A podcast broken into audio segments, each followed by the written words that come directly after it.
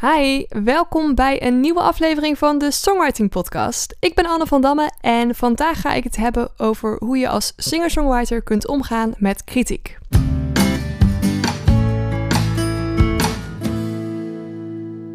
Kritiek krijgen is voor heel veel mensen een lastig iets.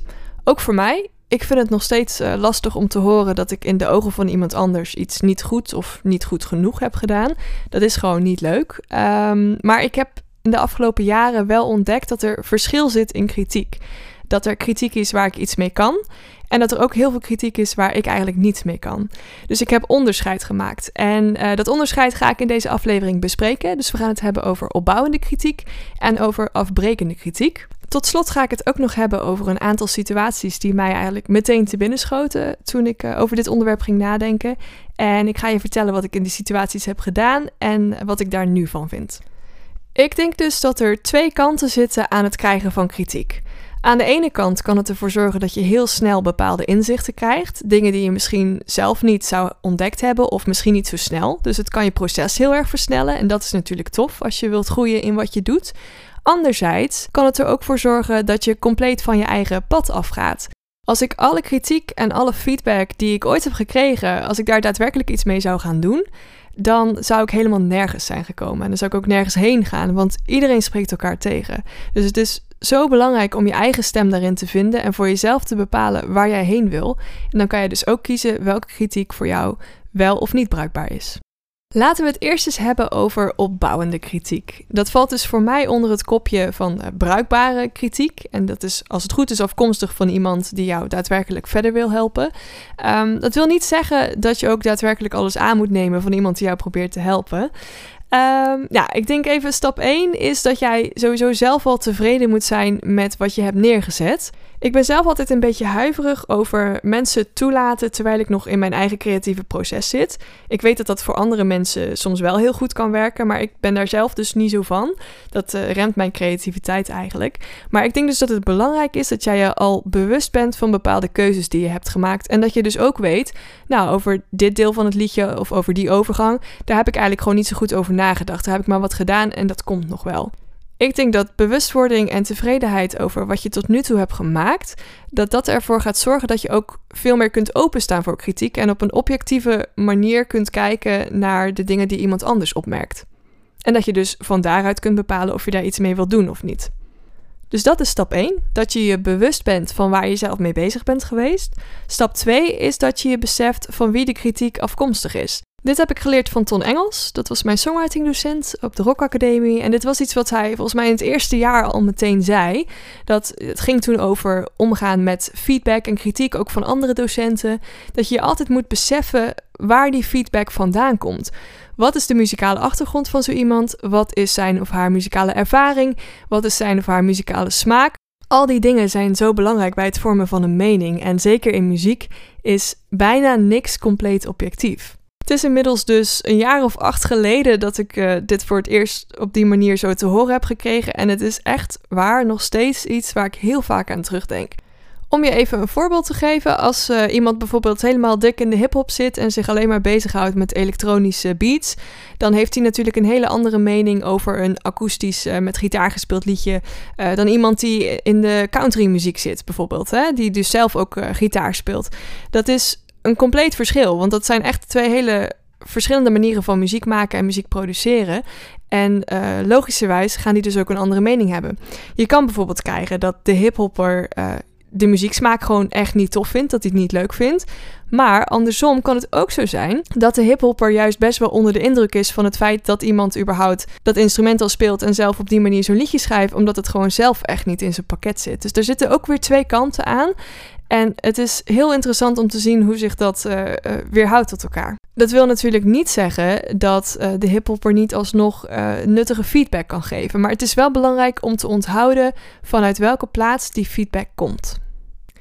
Nou, tot slot over opbouwende kritiek wil ik nog even zeggen dat het super belangrijk is om eerlijk tegenover jezelf te zijn.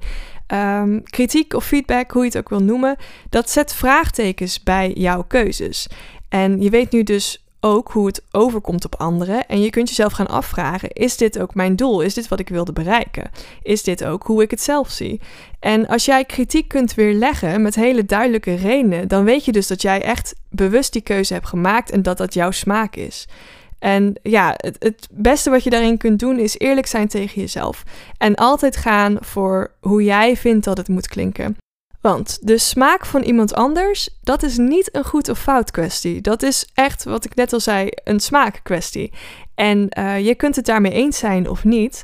Maar het is vooral zo ontzettend belangrijk als singer-songwriter. In ieder geval de singer-songwriter die ik ben. Als je echt puur voor jezelf schrijft en je wil dat jouw gevoelens, jouw ideeën zo duidelijk mogelijk overkomen zoals jij ze hebt gevoeld. Dan moet je ook echt luisteren naar jouw interne intuïtie. Oké, dan gaan we nu verder naar het kopje afbrekende kritiek. En dit is vaak de kritiek waar je eigenlijk weinig mee kan, maar die wel ontzettend vervelend kan zijn en ook heel kwetsend daarom. Um, afbrekende kritiek die komt volgens mij vanuit een hele andere intentie. Niet per se om jou te helpen, namelijk. Ik denk dat heel veel mensen kritiek geven ter vermaak, ter entertainment. Volgens mij is het gewoon ontzettend leuk en geeft het mensen een lekker gevoel om te kunnen zeggen: Nou, ik vind hier dit of dat van. Um, ik denk dat heel veel mensen zich ook belangrijk willen voelen. Dat ze denken, nou, hier weet ik ook wel wat vanaf. Want ja, een liedje zingen of een liedje schrijven, hoe moeilijk is dat nou? Los van of ze dus zelf muziek maken of niet. Iedereen heeft overal een mening over. Iedereen heeft een eigen smaak. Iedereen vindt dit wel goed en dat niet goed. En um, ja, daar kun je eigenlijk niet tegen opboksen als singer-songwriter. Een andere belangrijke reden voor afbrekende kritiek is jaloezie. En dat is iets wat ik ook bij mezelf wel herken. Dat is zeker een gevoel wat ik zelf ook heb gehad en ook waarschijnlijk wel heb uitgesproken. Ik heb gelukkig een manier gevonden om dat niet meer te doen. Als jij iemand anders afkraakt of afbrekende kritiek geeft, dan word je daar uh, zelf niet beter van. Je wordt er zelf ook niet gelukkig van. En als die ander dat te horen krijgt, dan wordt hij daar ook niet beter of gelukkig van. Dus ik heb een manier gevonden om dat een soort van om te draaien. Letterlijk eigenlijk. Want ja, je hebt vast wel eens die uitspraak gehoord dat uh, als je iets stom vindt van iemand anders of jaloers bent op iemand anders, dan zegt dat eigenlijk meer over jezelf dan over de ander. Dat is voor mij wel echt een veel fijnere manier om naar andere artiesten te kijken. Ik was eerder best wel snel geïntimideerd. Dat ik dacht, oh jee, maar zo goed ben ik niet. Of oh, die doet dit. Of oh, wat een aandachtstrekker. Weet je wel, dat je echt in die negatieve hoek zit qua uh, gedachten over iemand. Ook al denk je ze alleen maar, ook al spreek je ze niet uit. Dat is helemaal geen fijn gevoel. En ik heb dat geprobeerd om te draaien door mezelf echt een spiegel voor te houden. Dus als ik iemand iets heel tofs zie doen, dan denk ik oh, hey, hoe kan ik hier iets van leren? Is dit iets wat ik voor mezelf kan toepassen? Of kan ik hierin zien van, hey, ik wil eigenlijk dus ook die richting op? En als ik iets heel stom vind, wat iemand uh, doet, tuurlijk, ik heb een mening en ik heb een smaak, maar dan weet ik dus ook meteen, nou, dat is dan dus niet mijn weg. En fijn dat iemand anders die dan bewandelt. Dus in beide gevallen probeer ik met liefde naar die andere persoon te kijken. Want of ik het nu wel of niet leuk vind, het vertelt mij iets over welke richting ik zelf op wil. Nou, dan zijn we aangekomen bij uh, het derde onderdeel van deze aflevering. En uh, daarin wil ik je graag vertellen over een aantal situaties die ik zelf heb meegemaakt en hoe ik daarmee ben omgegaan. En een mooi voorbeeld is uh, een mailtje van een aantal weken geleden. Ik heb namelijk een tijdje terug een persbericht uitgestuurd voor mijn nieuwe videoclip voor het liedje On and On. En uh, nou, dat heb ik naar heel veel mensen gestuurd en uh, gelukkig ook van een aantal reacties gekregen. En uh, van één iemand kreeg ik reactie en uh, dat vond ik een hele bijzondere. Dan moet ik je heel even inlichten over wat dat liedje nou precies is als je het niet kent. Dat liedje is het slotnummer van mijn EP en het heet On and On. En het gaat dus letterlijk over door en door en door en doorgaan met elkaar. Het is een liefdesliedje. Maar het is echt bedoeld als kabbelliedje. Als een liedje wat je lekker in de auto opzet en je rijdt maar gewoon door en door. Dat was helemaal 100% mijn bedoeling. Nou, daarnaast weet je, als je mijn muziek een beetje kent, dat ik eh, het gewoon heerlijk vind om alleen met gitaar te spelen. Dat is helemaal mijn ding en ik hou juist van die hele uitgeklede liedjes. Dus dit is even de achtergrond voor mocht je daar niet van op de hoogte zijn.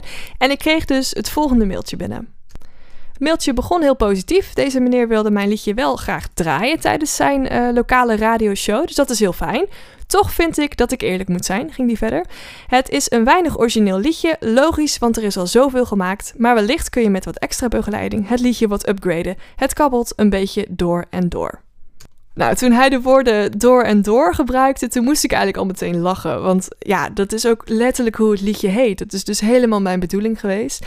En ehm, ja, met wat extra begeleiding zou ik inderdaad een ander soort liedje kunnen neerzetten. Maar zoals ik net al vertelde, is dat ook niet mijn stijl. Dus wat ik eigenlijk even wil aangeven is dat deze man dus een hele duidelijke mening heeft van wat hij wel en niet goed vindt. En uh, dat mag. Dat mag helemaal, want wat hij allemaal opnoemt, dat zijn dus letterlijk dingen waar ik heel bewust voor gekozen heb, die ik echt precies zo wilde hebben.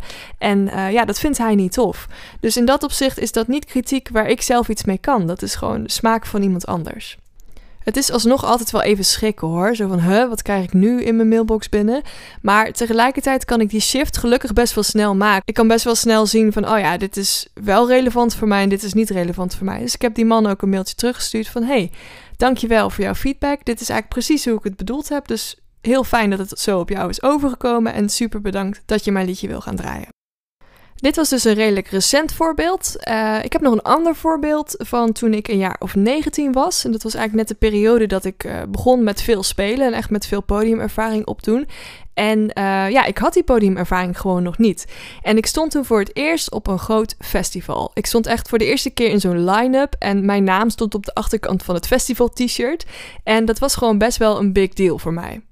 Ik vond het super spannend dat ik daar toen mocht optreden. Ik vond het ook heel leuk en ik vond het heel bijzonder, maar ik vond het ook doodeng. Ik weet echt nog dat ik gewoon dat hele optreden zenuwachtig ben gebleven. Niet alleen maar de eerste twee liedjes of zo, maar gewoon echt het hele optreden lang. Ik vond het lastig om het publiek mee te krijgen. Het was natuurlijk nog vroeg op de middag als nieuwkomer, sta je dan vroeg geprogrammeerd. Uh, dus alles daaraan vond ik gewoon heel erg eng. Ook tijdens het optreden zelf. Maar ik was wel heel blij dat ik het gedaan had. Ik was echt wel trots van ja, hé, kijk mij nou eens even op dat grote scherm uh, shinen. Dat vond ik gewoon echt heel erg tof. En uh, ja, na afloop bleef ik daar ook nog op het festivalterrein. En toen kwam er een man naar mij toe. Een man die zelf uh, verder niet in de muziek zat of iets. Um, en die, uh, ja, die vond mijn liedjes wel heel erg mooi, zei hij. Maar ja, die presentatie, ja, nee, dat vond hij echt niet, niet zo best. Nee, daar moest ik nog maar een beetje aan oefenen. En daar bleef hij ook steeds maar op terugkomen. En terwijl ik ook zelf zei van ja, nee, daar moet ik gewoon nog een beetje leren en een beetje oefenen. En meer ervaring opdoen. Ja, en vooral die praatjes tussendoor. En zo ging het maar door en door en door. Los van dat die man 100% helemaal gelijk had, vond ik toen, en dat vind ik nog steeds, dat die feedback en die kritiek compleet misplaatst waren. Ik vind echt dat het een soort ongeschreven regel is dat wanneer iemand een creatieve performance heeft gegeven, die vaak fysiek en emotioneel gewoon echt heel vermoeiend zijn, dat je dan niet direct na het optreden naar iemand toe gaat om eens even te vertellen hoe het beter kan. Ik kan ook niet zeggen dat dit kritiek was waar ik zelf heel veel mee heb kunnen doen, los van dat het dus compleet terecht was. Het was een kwestie waar ik zelf al veel mee bezig was en waarin ik zelf gewoon nog heel veel aan het leren was en uh, ja, waarin ik gewoon ervaring op moest doen. Dus ik was me er ook wel al bewust van. Maar wat die man eigenlijk met zijn woorden heeft bereikt, is dat het hele festival voor mij een nare nasmaak heeft gekregen. Ik ben zelf natuurlijk ook muziekcoach, dus ik ben er best wel op gericht om als ik ergens iemand zie optreden, om meteen te kijken, oké, wat kan er beter? Dit en dit en dit. Maar um, dat zeg ik nooit. Ik ga nooit vanuit mezelf naar iemand toe van, hey, jij moet dit en dat en dat beter doen, als zij mij daar niet voor hebben ingehuurd. Dat is echt, ik vind dat zo not done. Als iemand jou vraagt, hey, wat vond je ervan? Dan begin je altijd positief, want zo iemand heeft net uh, zijn hele hart en soul uh, aan jou gegeven. En dan kun je misschien wel voorzichtig inderdaad dingen zeggen van, hey, dit of dat viel me op. Misschien was het leuk om daar aan te werken. Maar echt, als je gewoon als um, toeschouwer ergens staat, nee, ga alsjeblieft niet naar een artiest toe om te zeggen wat er anders moet. Dit is eigenlijk even gewoon mijn persoonlijke rant hierover. Want ik weet dat het veel gebeurt. En ik weet ook dat zeker uh, muzikanten, ik ga er even vanuit dat veel muzikanten deze podcast luisteren, dat het vooral muzikanten zijn die vaak met de kritiek komen. En dit was in mijn geval dan niet zo.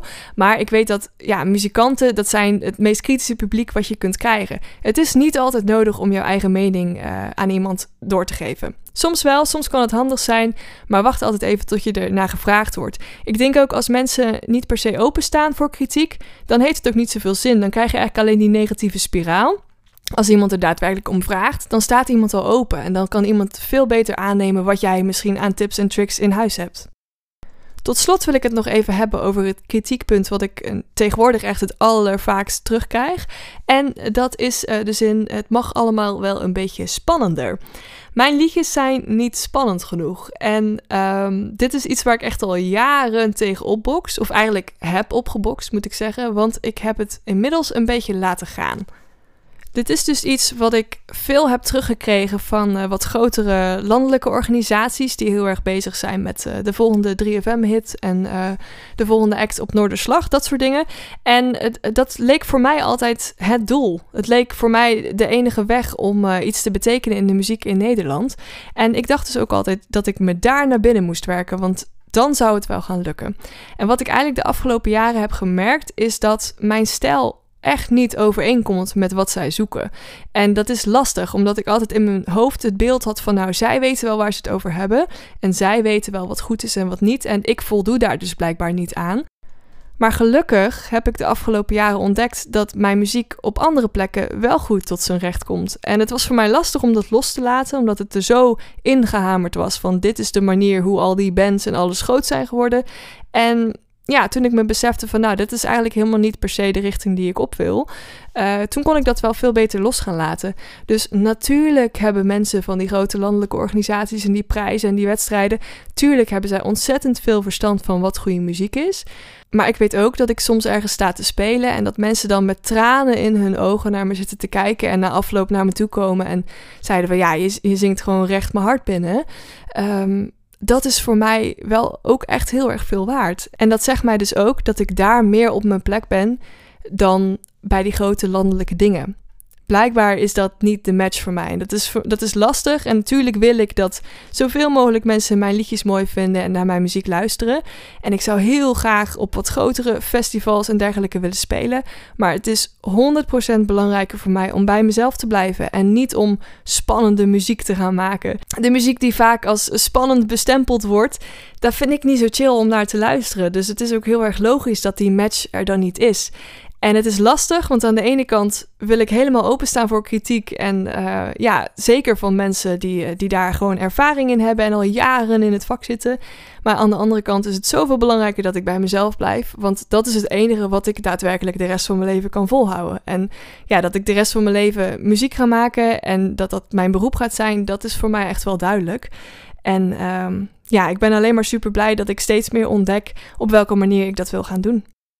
Ik hoop dat je na het luisteren van deze aflevering goed het onderscheid hebt leren maken tussen opbouwende kritiek en afbrekende kritiek. En dat je ook voor jezelf heel duidelijk hebt uh, met welke kritiek je wel iets kan en met welke kritiek niet. Mocht je nou zelf ooit echt hele gerichte feedback willen op jouw songs of op jouw performance, dat kan. Um, ik geef songcheck sessies en songwriting coaching. Dat staat allemaal op annevandammemusic.com. Lijkt me heel tof om met je te werken. En uh, ja, uiteindelijk kies je natuurlijk zelf uh, wat je met mijn feedback doet. Um, heel erg bedankt voor het luisteren en tot de volgende keer.